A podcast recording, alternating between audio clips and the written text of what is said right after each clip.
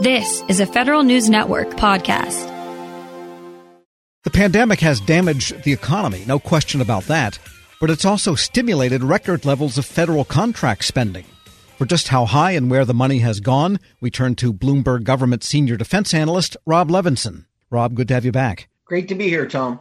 So tell us, first of all, the top line. How much has has uh, spending increased because of the pandemic? Well, the top line, Tom, is $228 billion as of the end of the fiscal 2020, which ended on September 30th. Now, again, that is only for civilian agencies. We don't have the DoD data because it's delayed three months, so we won't know that until January. But this 228 billion does appear to be a record as far back as we can tell, and it, it boosted about 17% from the previous year, fiscal 2019 which is also it seems to be a record jump. Usually we get like single digit percent increases every year, so this was two or three times what we've seen in recent years. And was most of it Health and Human Services? A good bit agencies? of it was, in fact, in HHS. About 44% of the total increase. So the increase over 2019 to 2020 fiscal years was 33.5 billion in total, and and HHS represented about 44% of that figure. And of course, as you might expect, that was driven a lot by spending on COVID related stuff, vaccines, as well as ventilators, uh, other biomedical research, uh, PPE, all that kind of stuff. And then a, big chunk of it also was at the VA. VA was another 13% of the total increase. And, and that, again, we think it's a little harder to tell with the VA, but the patient centered community contract, which pays for you know veterans to go outside the VA system, uh, there was a big jump in that contract, spending on that contract, probably accounted for by COVID as well. So, yeah, a lot of it was probably due to HHS and COVID, but there was some big spending increase at Department of Energy, which didn't appear to have a lot to do with COVID, probably more with the, you know, refurbishment of the nuclear arsenal. Yes, and also some supercomputing investments, although it's fair to say that it may not be reflected in contract spending they did have a big job in the COVID because they have been loaning their supercomputers to some of the research efforts, both in the private and federal sectors. Right. Nobody has uh, supercomputers like the Department of Energy, and so yeah, they've been using it for biomedical data, trying to help you know fight the COVID uh, COVID pandemic.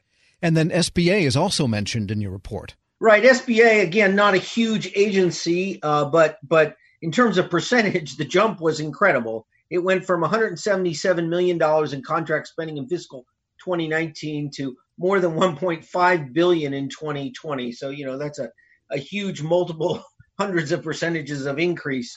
Uh, and and the driver there was, of course, the uh, the COVID resist, uh, assistance programs, the Economic Injury and Disaster Loan Program.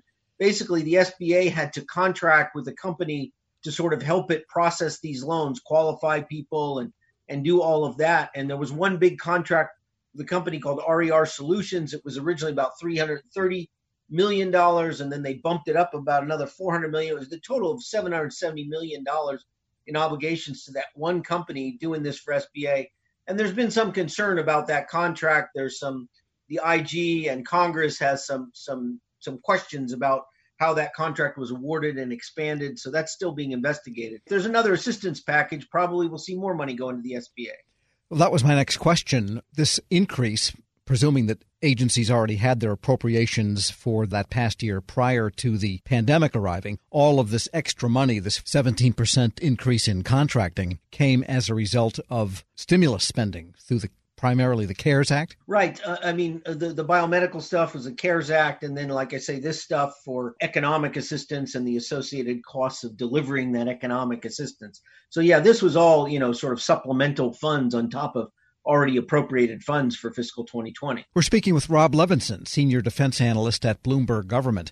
And getting back to the topic of the contract that you mentioned with RER Solutions, in the grand sense here, the reckoning for how this spending was done and whether it was done accurately and properly. That's all yet to come too isn't it? Yeah and and to be to be fair you know anytime there's sort of big spending like this uh, in a very short period of time there's going to be problems. It's just too big a task. Um, you know whether it was you know back in the in the great recession and spending related to getting us out of that anytime you throw this much money multi billions of dollars at problems in a very short period of time, you know, some I's are not going to get dotted and T's are not going to get crossed in its delivery. So I expect we'll see some some examination and reckoning of some of that. And let's talk about the corporate side of this because it looks like the increase in spending did not go either on the defense, as far as we can tell at this point, and the civilian side to the household companies that we tend to talk about in information technology, in weapon systems, and all of those things, even in professional services. A different class of contractors got a lot of this money. To some degree, that's true. Again, we don't know the defense spending, and, and, our you know our projection at BGov is the defense spending is going to go up quite a bit too. But w- again, we can't really talk about exactly how much until until January. But you're right. I mean, a lot of this again was the biomedical stuff. You know, uh, HHS had four contracts which went through under using other transaction authority, which were all over a billion dollars for uh, for various medical things. I mean, this one company, Moderna, had not done business really with the with the federal government in recent years, and it got a billion dollar contract uh, for vaccine work. It was it was a small business and got a billion dollars for vaccine work. So you're right, particularly on the health front, uh, not the, the sort of the usual suspects. Now, with the one exception, of course, McKesson Corp, which always you know has been the leader in terms of civilian contracting for years now, because it delivers basically pharmaceuticals for the VA, is still on top. Um, it's still got 6.8 billion dollars in contracting, and, and so McKesson is always going to be up there but you're right. It, it, it, wasn't the usual Lockheed Martin's General Dynamics and things like that, at least on the civilian side. Again, defense remains to be seen. Sure. And uh, how did small business fare in all of this? Small business did pretty well. The percentage of the total spending of small business was about 26% of the $228 billion total, about 59.4 billion. And that tends to stay pretty steady year to year. So the overall budget goes up and small business went up as well. So it, it fared really well. As like I said, that one company, Moderna, was a small business and it got a billion dollar contract. So small business did pretty well. Well, that's good testimony to the contract management because it seems like the government stuck to its usual guns of trying to meet that annual percentage for small business that it has to every year. Absolutely. I mean, they still have those goals and they use the set asides and things. And so so yeah, uh, you know, despite again the money being shoveled out the door very quickly, um, it, still you know they still manage to keep keep money going to small business. And can you tell whether there's a tail to this? In other words, we're into the next fiscal year. The government otherwise is on a continuing resolution.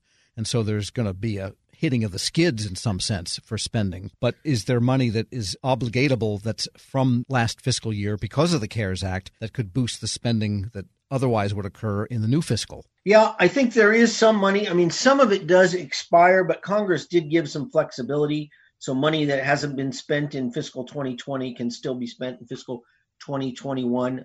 So there's there's some lag. And again, I think there is an expectation, despite the the ups and downs of negotiations, that there's going to be another stimulus package here in some fashion. If not, you know, it may not come till January after the election or something like that but there's more money until until we get a handle on this COVID thing, and you know we're sort of past that.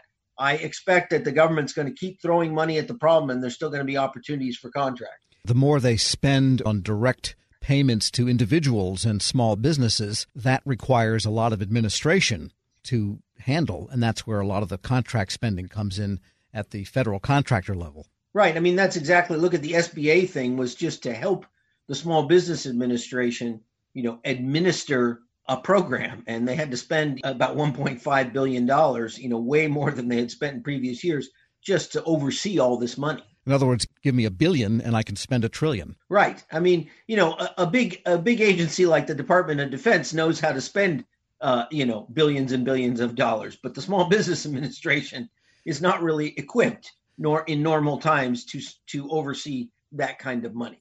Yeah, so maybe there's some lessons there for the next time around. Rob Levinson is Senior Defense Analyst with Bloomberg Government. Thanks so much. Thank you, Tom. We'll post this interview at federalnewsnetwork.com slash Federal Drive. Also a link to his blog on this. Hear the Federal Drive on demand. Subscribe at Apple Podcasts or Podcast One. Grab a 30-day free trial of Live by Live Plus, and you'll get unlimited skips, commercial-free music, and all of the podcasts and live streaming events you can handle. Visit livexlive.com slash podcast one to learn more and start your free trial.